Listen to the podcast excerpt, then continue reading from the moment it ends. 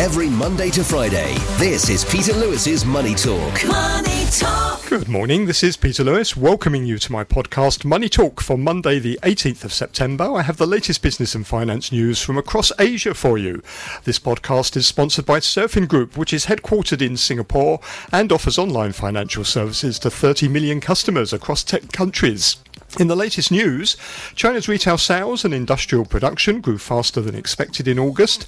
Retail sales grew by 4.6% from a year ago, beating expectations for 3% growth. The increase was also faster than the 2.5% year on year pace in July. Industrial production also accelerated, rising by 4.5% in August from a year ago, better than the 3.9% forecast and faster than the 3.7% increase reported for July. The official data showed property investment and residential sales remained weak. Property investment decreased at an 8.8% year on year pace in the January to August period, worse than the 8.5% decline up to July, although not as bad as the market was expecting. China's new home prices dropped at a faster pace in August. New home prices in 70 cities declined 0.3% last month from July. That's the biggest fall in 10 months. China's central bank released more cash into financial markets Friday to support the country's growth momentum. The People's Bank of China added a net 191 billion yuan, that's just over 26 billion US dollars, into the banking system via a one year medium term lending facility. The PBOC kept the MLF borrowing cost unchanged at 2.5% after a surprise 15 basis point cut last month. However, the PBOC cut the rate on a 14 day reverse repo by 20 basis points to 1.95%. Members of the United Auto Workers have gone on strike at key assembly plants in the United States for the first time ever after failed talks between the union and the so called Big Three major car makers on a new labour contract. The walkouts, which have seen 12,700 workers taking to the picket lines, have hit factories owned by General Motors, Ford Motor, and Jeep maker Stellantis. When combined, Ford, GM, and Stellantis account for roughly half of the 15 million cars produced in the US each year, and some economists are worried about a broader impact on the American economy from the strikes. On today's programme, I'm joined by Alex Wong, Director at Alex KY Wong Asset Management, and Le Xia, Asia Chief Economist at BBVA. Providing a view from mainland China will be Shanghai based independent economist Andy Xie. And if you want to get in touch, please go to my website, peterlewismoneytalk.substack.com, and do please take a look at my daily newsletter, which you'll find there. Every Monday to Friday, this is Peter Lewis's Money Talk. Peter Lewis's Money Talk. The tech sector dragged shares on Wall Street lower on Friday. The S&P 500 and Nasdaq fell for the second week in a row, while the Dow clung to unchanged over the five sessions. The S&P 500 was lower by 1.2% at 4,450, sending it to a weekly loss of 0.2%. The Dow slid 289 points, or by 0.8% to 34,618. At its lows, the index completely wiped out Thursday's 332 point rally, and for the week it was up 0.1%. The Nasdaq Composite dropped 1.6% to 13,708. It was lower by 0.4% over the week. Shares of ARM Holdings were lower by 4.5% one day after its successful public debut. Fresh data last week did little to change the view that the US economy will remain strong, keeping Treasury yields high. The two year yield closed back above the key 5% level, rising 5 basis points over the week to 5.04%. The 10 year yield added 8 basis points to 4.34%. The US dollar index recorded its ninth straight weekly gain for the first time since October 2014. The renminbi hit a two week high against the US dollar after stronger than expected China eco- economic data. The onshore renminbi rose 0.9% last week to 7.2466 per dollar. Oil prices gained for a third consecutive week and for the 10th week out of the last 12. Brent crude oil traded 0.2% higher at $93.93 a barrel for a weekly gain of 3.6%. Hong Kong's Hang Seng Index rebounded from losses in the final hour of trading Friday to close 135 points, or 0.8% higher at 18,183, and for the week it was 0.1% lower. The Hang Seng Tech Index rose half a percent, reducing its weekly losses to 0.3%. The Shanghai Composite dropped a third of a percent to 3,118, leaving it flat over the week. And this morning, the Hang Seng is projected to open around 130 points or 0.7% lower at around 18,050. And you can get more details on the latest market movements in my daily newsletter at peterlewismoneytalk.substack.com. Every Monday to Friday, this is Peter Lewis's Money Talk. Peter Lewis's Money Talk. It's the start of a new week, and as always on a Monday, we welcome Alex Wong, Director of Alex KY Wong Asset Management. Morning, Alex. Good morning, Peter. And also joining us is Le Xia, Asia Chief Economist from BBVA. Morning, Xia. Morning, Peter. Let's start with the China economic activity data, um, which showed a pickup um, in most areas apart from things related to property. China's retail sales and industrial production grew faster than expected in August as policymakers expanded their support measures but data related to the property market showed the downturn in the sector worsening, according to the National Bureau of Statistics. Retail sales grew by 4.6% in August from a year ago, beating expectations for 3% growth, and that was also faster than the 2.5% year on year pace in July. Industrial production also accelerated, rising by 4.5% in August from a year ago. That was also better than forecasts and better than the 3.7% increase in July. The data did show, though, that industrial activity has favoured state rather than private firms. Industrial value added output increased 5.2% year on year at state owned enterprises, but only 3.4% year on year at private uh, companies. So, um, Xia, let's get your assessment first of all of, of what you think of this uh, of this economic data. Do you see positive signs there that maybe things are improving? Uh, I think uh, this one shows some very good signs uh, to Chinese economy because uh, uh, last month in July we see very bad data outturns, especially this industry production things, this retail sales things. They all fall to very low level. But this time we see the rebound. I think uh, we can see that the economy is still on on the right track. Okay, of course uh, the, we need to. Uh, take into consideration that uh, the authority they have done a lot of things to try to stay, stabilize the economy, try to boost the uh, domestic demand. But, but anyway, it looks uh, the August data is still in line with what we have seen before July. Mm. That means uh, this year they are going to have this uh, recovery, but not as good as many people expected, but not as bad as shown in the July data. So I, I, think if you go back to the beginning of the year when people were looking forward to this year, they really thought there was going to be quite an extraordinary rebound, didn't they, after the COVID restrictions were lifted? Yeah, exactly. I think uh, even compared to the beginning of the year, now the real data is weaker than mm. people say expected. But I, I, suppose that's where we should also be careful, couldn't we? When we compare year on year, we're comparing this with a period where a lot of China was in lockdown and, and activity was, was shut down. So it's difficult to make those year on year comparisons. Sure, sure. That's why they have this uh, uh, 4.6% industry production. Hmm. Otherwise, mm. I think uh, maybe just around 3%. Yeah. Alex, are you more optimistic? I mean, there were signs even before this data that maybe things were turning a corner, weren't they, on the inflation data, which we saw, and also on the trade data, which, although negative, was at least better than previous months? I think uh, we should be um, still very concerned about the property market in China. I think that part is still. Uh, in in uh, is still um, uh, uh, in danger. I think uh, it would not be easily recover, and then that probably will affect other things as well. But I think uh, uh, consumption side actually is is, is is, is okay.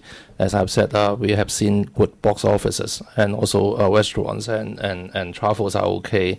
So um, probably uh, those young people are changing their spending patterns, and um, industrial production actually is, is, is, is showing some green uh, green shoots. I think because people would have thought uh, the global economy is slowing down, so that would affect China as well. So I think uh, that I think uh, part probably is uh, is the, the best part of this this set of data.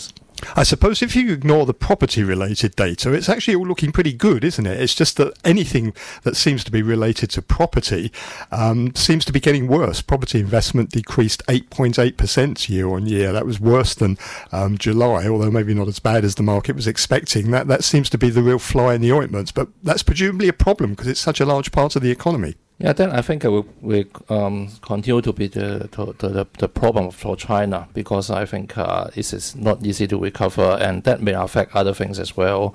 And but the the, the, the, good thing is I think uh, those uh, property related investment are, are only concentrated on the wealthiest part of China. So I think uh, the ordinary people probably may still spend their their, their, their money on, on, on daily items. So I think that is not affecting too much on consumptions.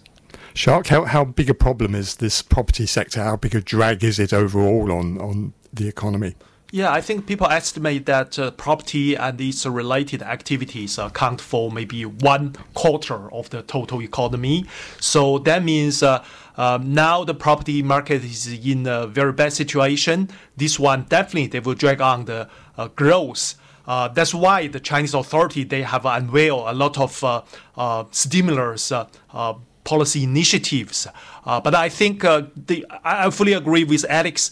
Uh, they cannot uh, fix the problem of the property market over the night. Mm. I'm afraid this kind of uh, drag from this property sector will continue for for at least a few years. At least a few really? years. yeah, that. so that's why we even we see good uh, August data. We shouldn't be too optimistic about that one because this property market is still there. okay, mm. Uh, although even from the property market, we we see uh, some good news. For mm. example, this uh, Country Garden, they avoid this uh, default recently.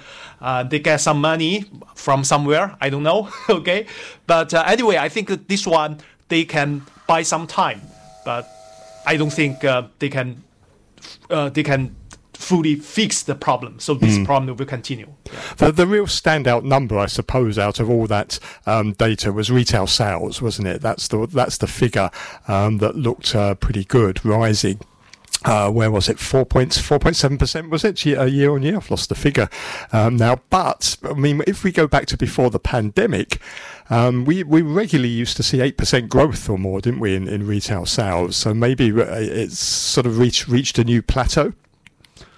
I, think we should forget the, the old numbers. Yeah, in right. future, I'm afraid uh, uh, this uh, re, uh, retail sales, uh, industrial production, uh, I, I don't think they can come back to the level of uh, seven or eight percent, right? Five to six percent already good enough. Now we have seen even with the low base of last year, we only see less than five percent in mm. August and in uh, other months. So I think that in future, uh, as I said, with uh, this uh, property market problem continued, so the Chinese economy they will have a lower growth rate in the next few years. Alex, what do you make of what the PBOC is doing on the on the stimulus side? They put more cash into the financial system, but they left uh, the medium-term lending facility rate um, unchanged. Although they did cut uh, the 14-day reverse repo by about 20 um, basis points. Still looks like it's sort of piecemeal bits and pieces the PBOC is doing. I think uh, they probably was still doing the, take this approach uh, because I think the problem is in the confidence and also the property sector is not too much related to money supply. I think, and mm. because people actually uh, are spending, I think, and and also um, uh, the the the investment will actually is not affected too much by the rates. If you cut the rates by a marginal number, then you will not stimulate too much. So I think uh, uh, they probably will still be uh, very cautious in uh, in pumping money because um, they have learned the lesson a decade ago. That is not helping much. I think they need to do something to to boost in confidence instead of just putting money in the system. And I pres- presume they're also they're being cautious about the the yuan that um, they don't want to see further depreciation of the yuan, so they're taking all these measures to try and support the currency, so they can't really cut rates at the same time. Yeah, because uh, uh, actually the one one um, short-term interest rate has uh, risen a little bit uh, last week to, mm. uh, and and that's why the RMB actually has uh, some rebound. So I think uh, that is a point that they they also want to address. Mm. Xia, do you get the, the that there's maybe a bit more sense of urgency now from the, the PBOC and the, and the government to go and boost growth? Uh, I think that definitely they need to boost the growth. Uh, but um, I agree with Alex. Uh, you are purely you you purely rely on this uh, interest rate, the monetary policy. Maybe the impact will be very limited. Mm-hmm. So they need to find other ways, including this uh, fiscal policy. We have talked about why don't they just uh, distribute some uh, coupons to, to President people. Xi Jinping yeah. doesn't like that. Does yeah, he? exactly. He calls it welfareism. Yes, that, that's. Uh, uh, I don't know why, uh, but I'm afraid that they will think this one um, unnecessary if we see the economy start to stabilize, unfortunately. Mm. But anyway, I think that they need to do something. And on the monetary policy side, of course, they are constrained by the exchange rate issues. But at the same time, uh, I think uh, it's, it's, right for them to do these uh, piecemeal things. I mean, for the PBOC, mm. they should be show to the market. We try to do something, and we try to boost the economy. Because uh, uh, I traveled in China uh, several months ago, I feel that people uh, they have the feeling that the authority think the economy is is no longer the only goal for the uh, for for the government. So that's why they worried. They worried they don't take care of, of this issue for anymore. So the, the economy is not the number one priority yeah, for, for Beijing. Yeah, Presumably, exactly. what is national security, yeah, technological yeah. development, People have this those feeling. Things. People right. have this feeling. So I think that now the PBOC and uh, other uh, government agencies uh, they are doing take some steps. They just try to show to the market that we still take careful, we still care about these uh, economy things. I, mm-hmm. I think that's uh, that's good. Yeah. Alex, how big a problem is this latest news about Sino Ocean, another Chinese developer, suspended repayments on all of its offshore borrowings in what it says was a response to mounting uh, liquidity pressures, including a rapid decline in contracted sales? I mean, it's it sounds like you know this is becoming a financial problem as well as a property sector problem. Well, I think uh, this is. Um of course, a financial problem because uh, this is related to all the investment related to properties, and I think uh, this is sort of expected because uh, they, we we all know that the the sales is uh, slow and they have cash flow problems and they are likely to stretch the payments uh, in a few years' time at least. So I think uh, this is sort of expected, but I think mm. people probably have to address how these uh, problems spreading out to all those asset management products in China. Mm. Uh, um, Xia, what do you make of the triple R cuts that we saw um, last week? Yeah, they just try to inject uh, uh, the liquidity to the market.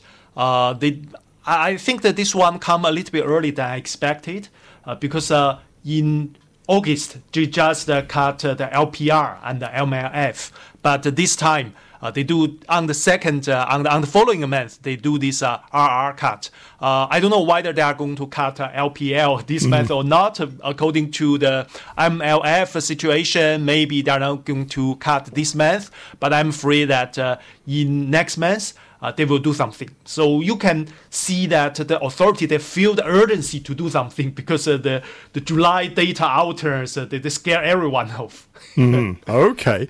Now, Alex, the other thing going on these these Chinese trade disputes. First of all, with the EU over um, electric vehicles. This. Um, uh, this investigation into subsidies that the EU says China is providing um, its electric vehicle manufacturers. China's talking about retaliation. Um, the EU is talking about as well. Maybe they may see retaliation to this. How how big a, an issue is this? Do you think in terms of um, you know, this is a big market, isn't it, for for China? Yeah, of course. But in the meantime, I think market is not expecting too much on this. I think uh, they think this probably would be resolved. So um, you do not see too much reactions. Of, uh, I think uh, we should not be too concerned at this moment because I well, probably uh, we may have some some trade restrictions, but not too much. I think. Mm. Yeah. And presumably, this investigation it will go on for a long time. It could take could take many years. Yeah, I think, of course, uh, first of all, that this will take time, and, and then I think uh, the, the results may not be expect, expected, I think. Yeah. Mm. But it just does show, doesn't it, just how big now the uh, uh, Chinese EV makers have become. I mean, they're dominating the global market. Um, they're putting a lot of pressure on EU car makers, on UK and US car makers. They really are um, cleaning up, aren't they? Yeah, that is uh, the problem for, for Europe because the car industry actually is, is, is very big and over there, and, and, and the emergence of uh, EU uh, EV actually is a is a threat to them because they are bit late uh, in starting that kind of uh, business. So they are lagging behind BYD or, or even, um, of course, they are lagging behind Tesla or even BYD. Yeah. And why is it that uh, the sales are increasing so much for these Chinese car makers? Is it because, as the EU says, that um, you know they're receiving subsidies, so they're basically competing on price, or are they making better quality cars than the Europeans and the US? I think uh, at the cost level, they, they are much lower than Europe and then uh, they actually selling at very low margins because competition actually very huge uh, in China between the EU uh, EV makers. So they the margin are very thin. So uh, that's why they are selling so at so low prices. Mm. And is that because uh, can they do that because they're getting subsidies? Is there truth in what the EU says? I think that they're getting subsidies from the capital market, not from the from the, not from the governments, because uh, people people are, are are treating this business like uh, uh, internet. So they are they are they are they are spending more on on the um, market expenses, and they think uh, eventually, if you can eat out uh, those competitors, then you can uh, get back to uh, better margins. So I think they are getting subsidies from capital market instead of governments. what, what do you make of this Xia? How big uh, an issue is it? I think um, if you talk about these subsidy things. I would like to say that in the past, uh, the, the, Chinese EV do receive a lot of uh, subsidies from the uh, Uh, government, but that's because uh, the government want to encourage this kind of uh, uh, clear energy. Right, so mm. if you use EVs, you, so you don't need to uh, use this uh, gasoline. So that's that's Chinese. They want to promote this kind of the clean energy things. But now I'm afraid that they receive a less and less uh, subsidies from the government. Of course, I, I, I personally I, I, welcome this uh, prop. I welcome this prop to, to show that uh, uh it make no sense. The Chinese made their things, and uh, the government make the subsidies and uh, export to the Europe to subsidize. That means they subsidize the consumer in Europe, right? Mm. So, well, that's exactly what the EU does. It yeah, does subsidize the consumer, doesn't it? It doesn't matter whether the it, subsidy comes to the manufacturer or the consumer; it still lowers the price. Yeah, exactly. So uh, I think that they need to make this one clean, make everyone knows why the Chinese uh, EVs they are still receiving the subsidies or not. Okay, mm. and uh, if this prop they prove to be uh, to be not in favor of China, I think the China should take some corrections. Now the thing is, uh, if you look at the EVs made in China and the EVs made in Europe, the mm-hmm. China didn't drive a lot of the advance mm-hmm. in cost and mm-hmm. even in, in, in quality, even in quality. Even the car makers in Europe they admit this one. Right. Yeah. Uh, but, um, you know, European car makers, US car makers, when it suits them, they subsidize them as well. I mean, look at after, after the global financial crisis, the US government had to bail out the big uh, American car makers. So, you know, they, they've all received subsidies at some time or the other by the sounds of it. Exactly, exactly. But, uh, you know, nowadays, uh, sometimes I think uh, uh, they are talking different things right? So mm. if uh, the European or, or, the US they, they subsidize their car makers, uh, they they just try to keep jobs for the people. But if the Chinese uh, they export things with subsidies, uh, that means uh, they will take off the, uh, the, the, the jobs from the European and the US Uh, workers. Uh, so yeah, that's a, their argument. Mm. Okay, well, let's switch our attention to the markets. Alex, I'm interested in getting your thoughts here. First of all, on the US market, we've talked about this several times the concentration in just, mm. you know, several large stocks. So the latest st- statistic I have here the 10 largest companies in the S&P 500, they now make up 34% of the index and they have an average PE ratio of 50 times. So this is higher now than during 2001, during the dot com um, bubble. And even in 2008, uh, the the top ten companies were only about 25% um, of the index, and these 10 companies now have accounted for about 80% of the Nasdaq's entire rally um, this year. So we've talked about this before, but it seems to be getting even more concentrated, doesn't it? This uh, this market rally that we're seeing at the moment in the US, and I'm wondering, you know, is it heading for disaster? Oh, I think uh, probably not. I think uh, the overall sentiment in the US is still okay. But I think uh, we probably may see some sector rotation. tech probably may have uh, some retracement, I think, because if you look at the recent developments, we have rising bond yields, and we have at least uh, Adobe and, and Oracle uh, down a lot after the uh, results. So uh, we are seeing some weakness in in certain parts of the, the tech already, and they actually I think are setting up examples. And I think people are probably uh, switching into banks right now because uh, they probably think uh, uh, the macro backdrop is a, a soft landing scenario and yields probably may remain high and economy, economy is doing fine. So they are buying banks right now. So I think uh, we probably may see uh, banks supporting the whole market and then uh, we are seeing weakness in the tech sector. So uh, overall, I think the market will not retrace too much. Mm. I mean, what, what's interesting is that there's still money coming off the sidelines going into the US equity markets. We look at that Bank of America uh, report, the quarterly um, survey. It showed um, l- last week the biggest weekly inflow in about 18 months. So it seems to be that people are getting even more confidence in this sort of soft landing scenario and putting money in the market. Yeah, because uh, if you look at the bond market, actually, it's, it's so weak. So usually Mm-hmm. we should have um, some pressure on the uh, equity market as well, but uh, we are not seeing that happening. So uh, people actually are still quite uh, bullish uh, for the U.S. markets. I think uh, probably the, the, the, help of AI and also I think uh, they they are more confident in the U.S. than other markets as well. So I think uh, that's why I do not expect too much retracement in the U.S. market. And that's the other thing, isn't it? The bond market performance this year. We're on track now for the third loss in a row in uh, in U.S. Treasuries. Normally, you would expect by now, after almost three years, that would start to impact equ- uh, equities. Yeah, I think uh, this is uh, kind of strange because uh, right now we are seeing the uh, the, the the weakness in spreading into those uh, long end. So you can actually can lock in the long term interest rate return uh, at a quite good rate right now. So uh, that's what, and, and we are not seeing too much uh, uh, support in the bond market. We are seeing uh, it going edging lower every day. So uh, this is a bit strange in the bond market, and and and that, that's why we should be cautious on uh, growth stock right now. Mm.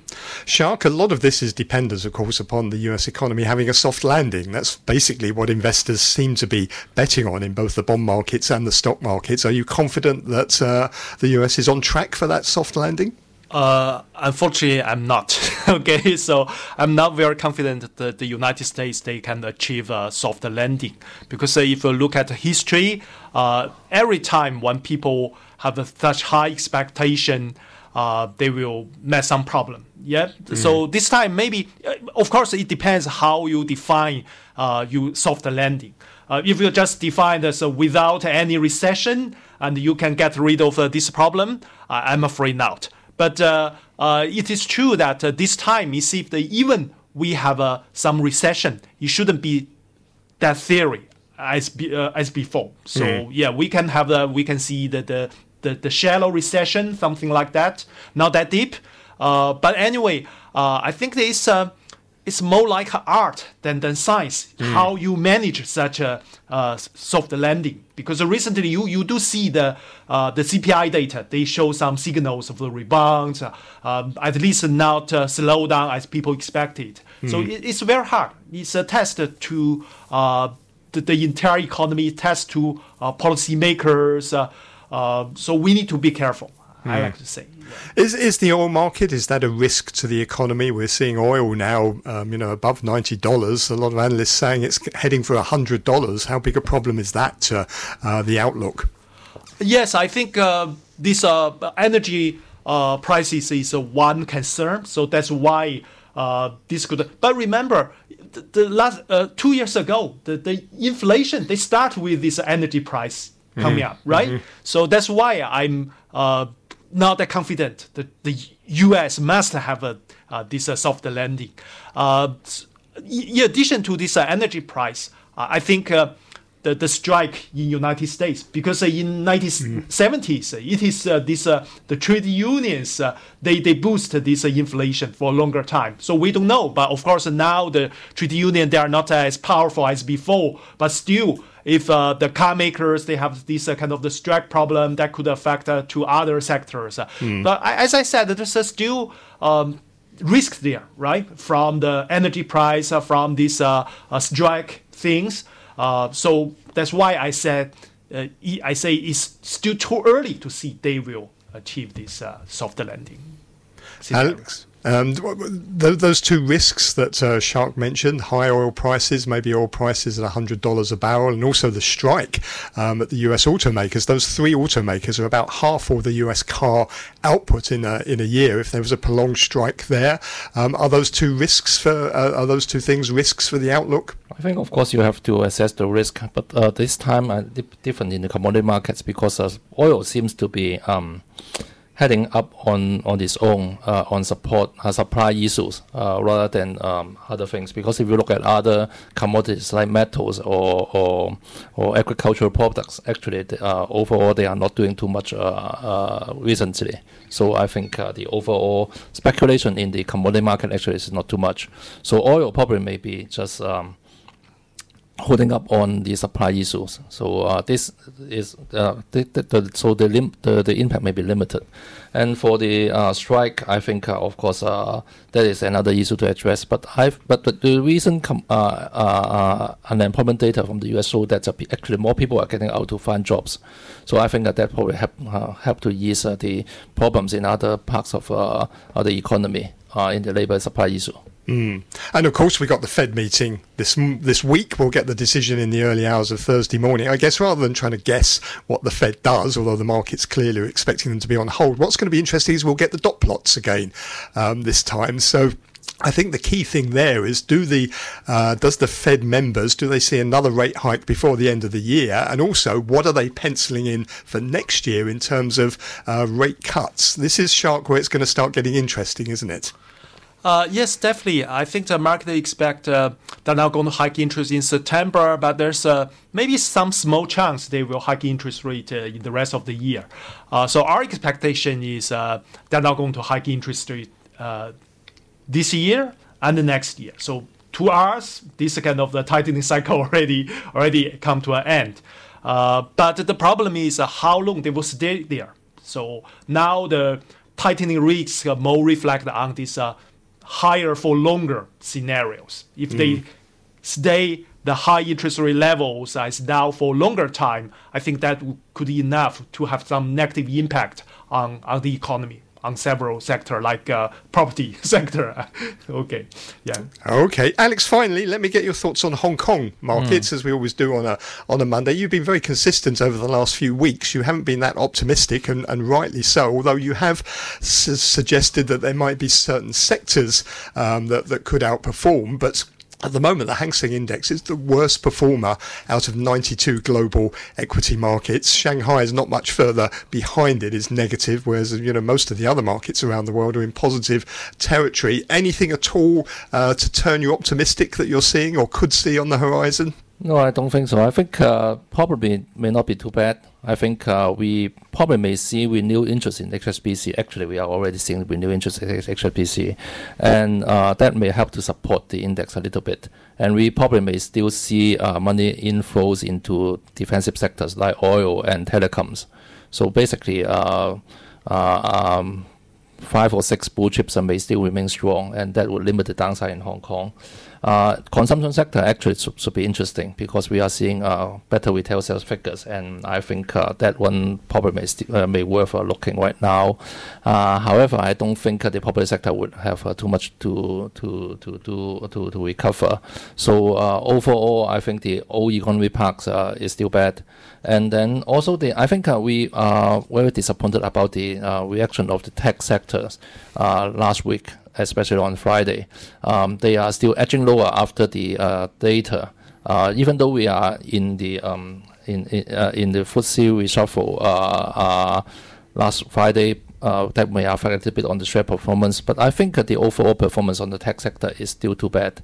So I think people are still very concerned about the long-term outlook and the government stance toward private sector. So I think that will limit the upside in Hong Kong. So basically we probably may still have uh, less than 10 blue chips uh, to outperform the market, and then that will help to limit the downside. But probably that means that we are we are stuck within a narrow range in the Hang Seng Index because um, the old economy sector like property and banks in China would still underperform, and then the tech sector would still underperform. So we do not have too much upside. What about utilities? That's a traditional defensive sector, isn't it? We saw a big outperformance in utilities in the US over the last sort of week or so, which is sort of a signal almost of, of risk off. What about out here? Is, is are utilities are they something that you would look at? No, because uh, first of all, Hong Kong economy is shrinking, and then uh, the higher yields actually also affect the values of utilities, and and basically, I think uh, people are getting hurt too much on on utilities uh, over the last few years.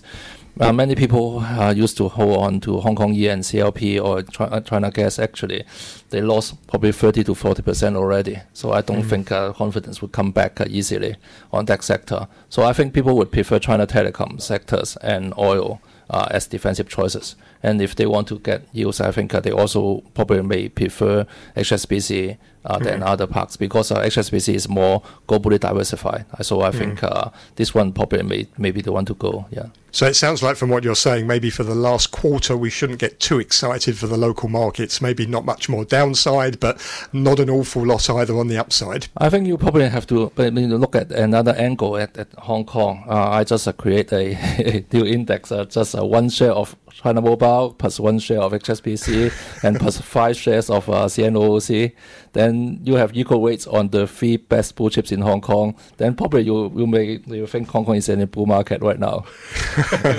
okay, we'll call this the Alex Wong uh, Index, Hong Kong Index. We'll, we'll start tracking it. Thank you both very much. Great to hear your thoughts there. You heard Alex Wong, who's director of Alex KY Wong Asset Management, and Le Xia, who is Asia Chief Economist from BBVA.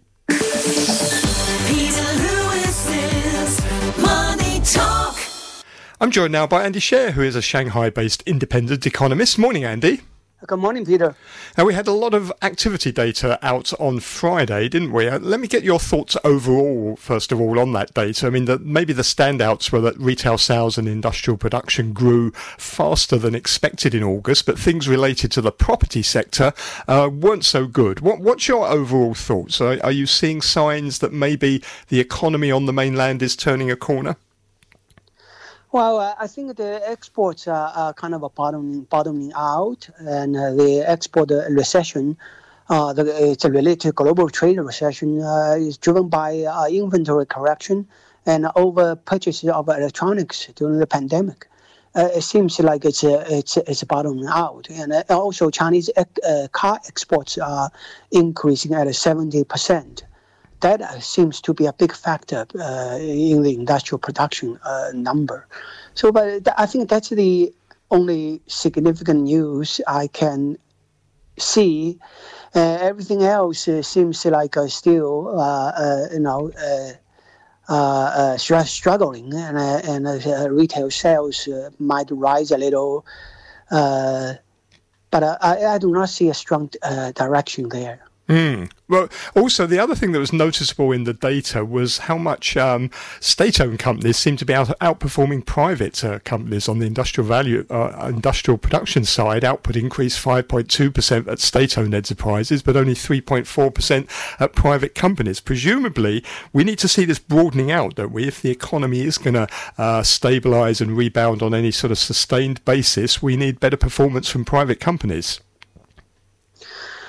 Yeah, but uh, you know, private companies are much more more linked to the property sector than the state-owned enterprises. State-owned enterprises are more linked to the infrastructure sector. Mm. Uh, that is has a more a bit more, more, more stability.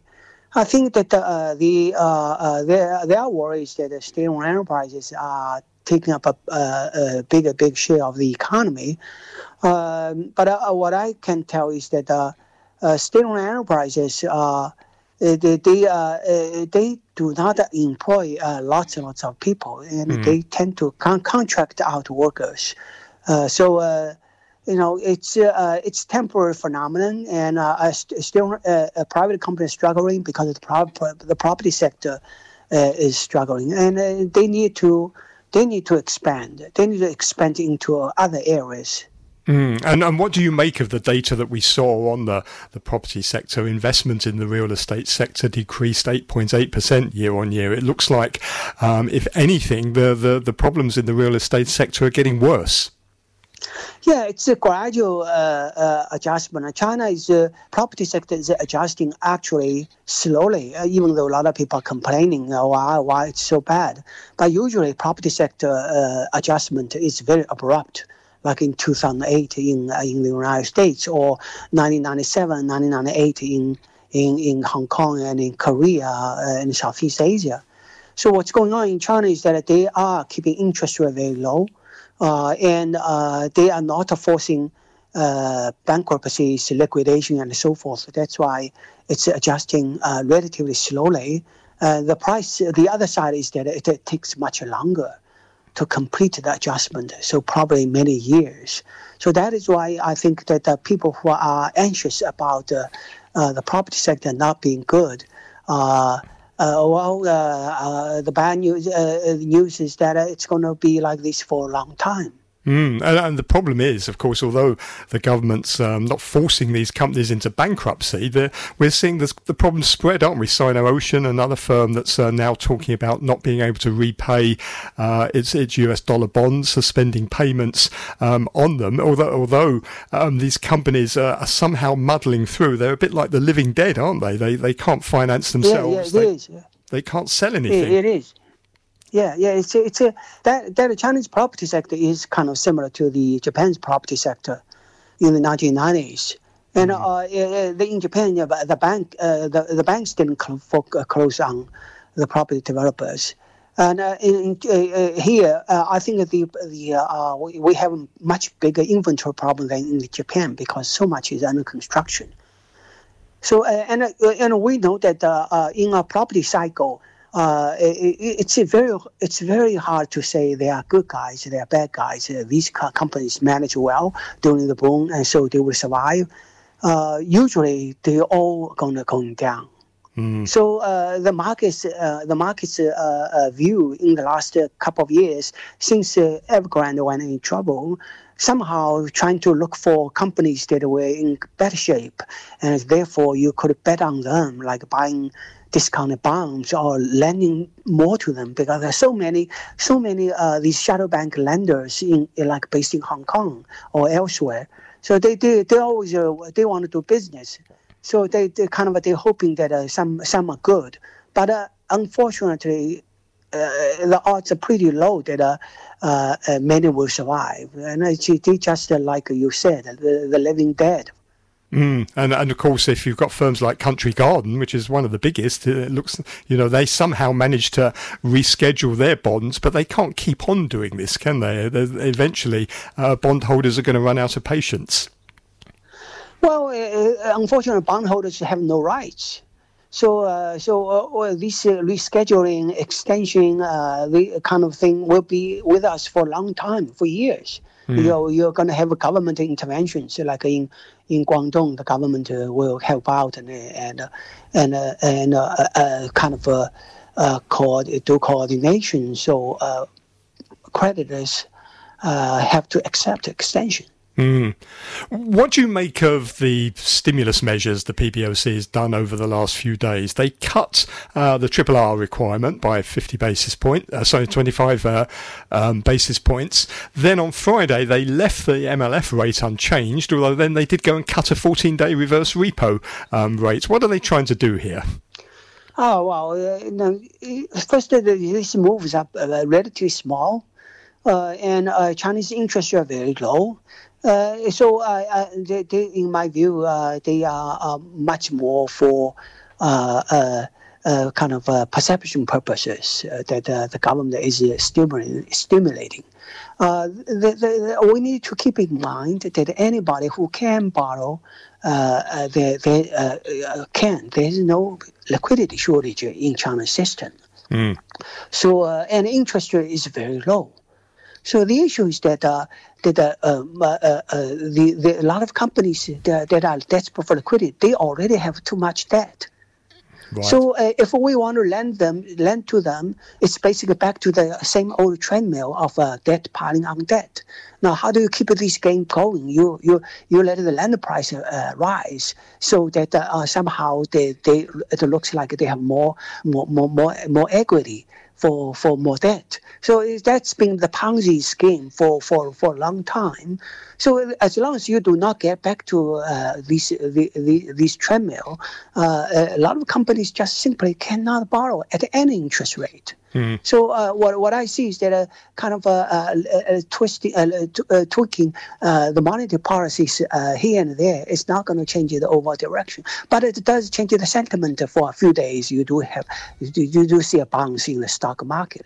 Mm, but the investors seem to be able to see through it because we get these rallies, don't we? And then they run out of steam fairly quickly. In fact, on Friday, the Chinese markets didn't even rally at all after that uh, uh, economic data. They, they still fell. So investors seem to be seeing through this. They seem to realize that it's all about perception. They're trying to give the, the impression they're doing something without actually doing an awful lot. Yeah, I think the issue is the big judgment is that the government is letting the property sector go okay? Because that uh, uh, if you keep it going, uh, uh, uh, you create a bigger problem for you, and uh, you just would not be able to handle that. I think that's the the that's the, the, the the the big judgment. from the of so investors have to understand that. So China has to go through this let the property sector go, and uh, uh, it, it will become a normal, like in other countries, that, that does not depend on investment uh, purchases, does not depend on rising land price. Okay, it needs to stand on its own. Mm, but that's going to cause a lot of pain, isn't it? Um, if, if, the government does that, um, then there's going to be some major bankruptcies and some major losses. But you're you're yeah. saying presumably that's the best way. Let's get that pain out of the way. Yeah, yeah, yeah, yeah. Yeah, I, th- I think so. I think that the, the government feels comfortable in terms of poli- in terms of uh, from the political perspective because the government uh, uh, kind of does not feel, feel insecure in that regard. So uh, if the economy is uh, is uh, poor for for for for a couple of years or even three years, uh, it's it's something that uh, that can can can be uh, handled. Mm. it's not like before. Do you think that if they do that, that we also need some fiscal stimulus, though, not just this monetary stimulus? We need some fiscal policies that are going to help support the economy while it goes through uh, that pain, because there are going to be a lot of people hurt, aren't there? A lot of consumers, uh, a lot of people are going to lose their jobs. Um, there's going to need to be some measures, aren't there, to, to try and stabilise the economy? Yeah, the government should cut uh, income taxes. You know, uh, the top uh, top rate forty five percent is is is uh, kicks in very early. So that's uh, something the government can do. But I, I doubt that uh, they will do it because there's kind of a this political wind against uh, uh, too much money, you know, that kind of thing. So I, I, I, I doubt that that is the, the most effective policy uh, in my view. Or you can cut a value-added taxes, but the uh, but it would be wrong for the government to spend more money. The government is already spend a lot of money. Mm. And uh, and uh, it would be wrong to just to, to transfer money to uh, uh, governments in poor little uh, cities because you're going to sustain uh, unsustainable structures there. Now they don't have the population, they don't have the economy to, to support such large expenses. Mm. They they benefit from these land sales and expanded their governments uh, tremendously. So the government needs to shrink them, shrink them, and make them more sustainable. That's, mm. So structural reforms. The number one the number one priority is structural reform. So going to have a healthy uh, growth cycle coming after this. If you do, uh, if you waste the money, if you prop up unsustainable uh, uh, uh stuff like a, a local government, uh, uh, uh, extended government, government all over the country, then the, the the economy cannot recover really healthily. Mm, but presumably, the, the government it doesn't have to put the money into the pockets of the local authorities, the local governments. It could go and put some money into the pockets of consumers. But President Xi Jinping doesn't seem to like that, does he? He calls it welfareism and doesn't really like the idea of giving consumers more money to spend. Well, we, and I think certain helicopter money is not going to happen. Okay, they didn't do it during the pandemic, so not likely to do it now. Mm. So uh, I think the issue is cutting taxes. Uh, uh, what, what, what, the government be willing to do that? But I think it's, it's, it's un- politically it's unlikely. The government's priority is not the economy; it's a geopolitical competition. How to how to uh, get China uh, to uh, to become uh, self-reliant in technology. That's the number one priority. So the government is throwing money uh, at at technology startups like like like crazy, right? So you know if the government wastes some money there, Uh, it's okay. They they don't mind mm. as long as uh, somehow solutions are found. Let me finally just get your thoughts on this dispute over electric vehicles between the EU and China. The EU uh, accusing uh, China of subsidising its uh, its EV manufacturers and flooding the European markets with uh, with cars. What are your thoughts on this? You mentioned earlier um, in, in the segment about how big a, an impact that's had on um, industrial production. Um, it's it's really sort of EV sales that are driving things, that driving the economy at the moment. Yeah, the problem is that the European car companies are not be making EVs, and the Chinese car companies are making EVs, and consumers want to buy EVs. This is number one thing. Right. The, the second is that uh, the treatment, like a low land cost and uh, some tax breaks for high tech companies, everybody gets it, including uh, uh including Volkswagen uh, obviously uh, Tesla, right? Mm. So uh, it's, it's, it's, the same treatment. It's not like they're singling out uh, uh, some private Chinese companies like BYD or Geely uh, for tax breaks. That that that is the and it's not like in in Europe they they give a special treatment to BAE, Airbus, and so forth, right? So, but this is not the EV sector here. But the issue, uh, uh, no, but the issue is that uh, I think that Europe is in a big trouble. European companies are stagnant in technology, and and and they have high cost, so they are under a lot of pressure and uh, so then uh, I think they're not competitive, uh, and uh, it's not easy to turn them around. So you you want to go to policy to to uh, to keep them alive, but the issue is that uh, it, it's not so easy. European car companies are selling like a five or five million or six million cars in China. If you don't let Chinese cars go to Europe, and then you know European cars cannot cannot sell in China. So so uh, I don't don't think that uh, Europe uh, uh has the upper hand in that regard. So the, uh, uh, this thing is going to go on. Okay, Andy. Well, it's great to hear your thoughts on all of that. Thank you very much indeed. That's Andy Xie, who is a Shanghai-based independence economist. You're listening to Peter Lewis's Money Talk. Money Talk. Thank you for listening to Money Talk this morning. You can find more details about some of the topics I've been talking about today, along with information on other headlines and market moves in my daily newsletter. Take a look at peterlewismoneytalk.substack.com. I'll be back with another show tomorrow. Joining me then will be Mark Michelson, chairman of the Asia CEO Forum at IMA Asia, Alicia Garcia Herrero, chief economist for Asia Pacific at Natixis, and our US economics correspondent, writer, and broadcaster, Barry Wood. Bye for now. Money Talk